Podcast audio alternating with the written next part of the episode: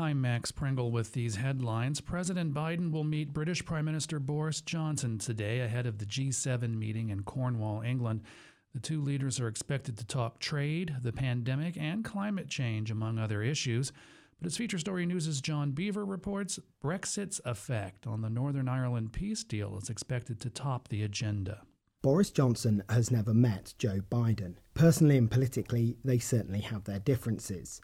But the UK Prime Minister and US President have much to discuss. Northern Ireland will be a key topic. There's a huge amount still to be done on post Brexit trade deals, and the US have said they won't support anything that puts the Good Friday peace agreement at risk. Mr. Biden is in the UK ahead of the G7 summit being held in Cornwall. Building back better from the pandemic, strengthening economic and trade ties, and tackling climate change will all be on the agenda. And that's John Beaver reporting. President Biden announced today that the U.S. will buy 500 million vaccines made by Pfizer BioNTech for distribution to developing countries through the UN's COVAX program. World Health Organization officials have called for the most at risk 10% of every country's population to be immunized by September and for 30% to be protected by the end of the year. The WHO called for more rich countries to follow the U.S. lead. India has recorded the world's highest single day COVID 19 death toll. More than 6,000 deaths were recorded today, that takes the country's total fatality rate to nearly 360,000. Sarosha Mukherjee reports from New Delhi.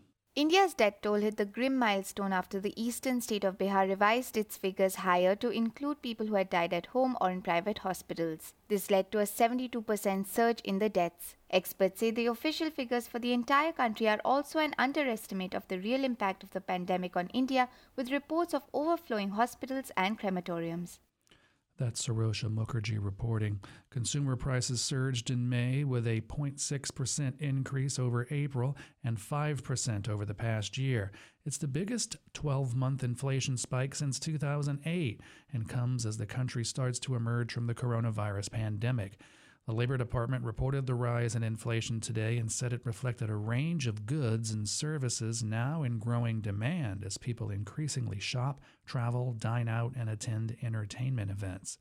The increased consumer appetite is bumping up against a shortage of components from lumber and steel to chemicals and semiconductors that supply such key products as cars and computer equipment, all of which has forced up prices. The inflation pressures pose a risk to the economy's recovery from the pandemic recession. One risk is that the Federal Reserve will eventually respond to intensifying inflation by raising interest rates too aggressively and derail the economic recovery. West Virginia Democratic Senator Joe Manchin is drawing the ire of voting rights advocates over his refusal to back sweeping federal voting rights legislation. The Poor People's Campaign will march in West Virginia to protest Manchin's opposition to the For the People Act and his refusal to vote to end filibuster rules that risk jeopardizing Senate Democrats' legislative agenda. More from Nadia Ramlagan. Former candidate for governor of Georgia, Stacey Abrams, heads a month long drive to mobilize young voters of color around the For the People Act, the sweeping voting rights bill championed by Democratic lawmakers. The campaign, called Hot Call Summer, plans to text at least 10 million voters in 2022 battleground states. Abrams' effort comes amid a wave of state level legislation to make it harder to vote. And that means that we have to protect voters in their right to access, the right to register, the right to stay on the rolls, their right to cast a ballot, and their right right to have those ballots counted. West Virginia Democratic Senator Joe Manchin announced in an op ed over the weekend that he'll vote against the bill, a significant roadblock to its passage. West Virginia community organizer Jennifer Wells says black residents helped reelect Manchin and are angry and disappointed. He would not be in office if black people did not go to the polls in his reelection campaign. We showed up. We weren't always happy with him or his decisions he makes at the federal level, but we showed up because we understood the threat. For Pacifica Network and Public News Service, I'm Nadia Ramlagan.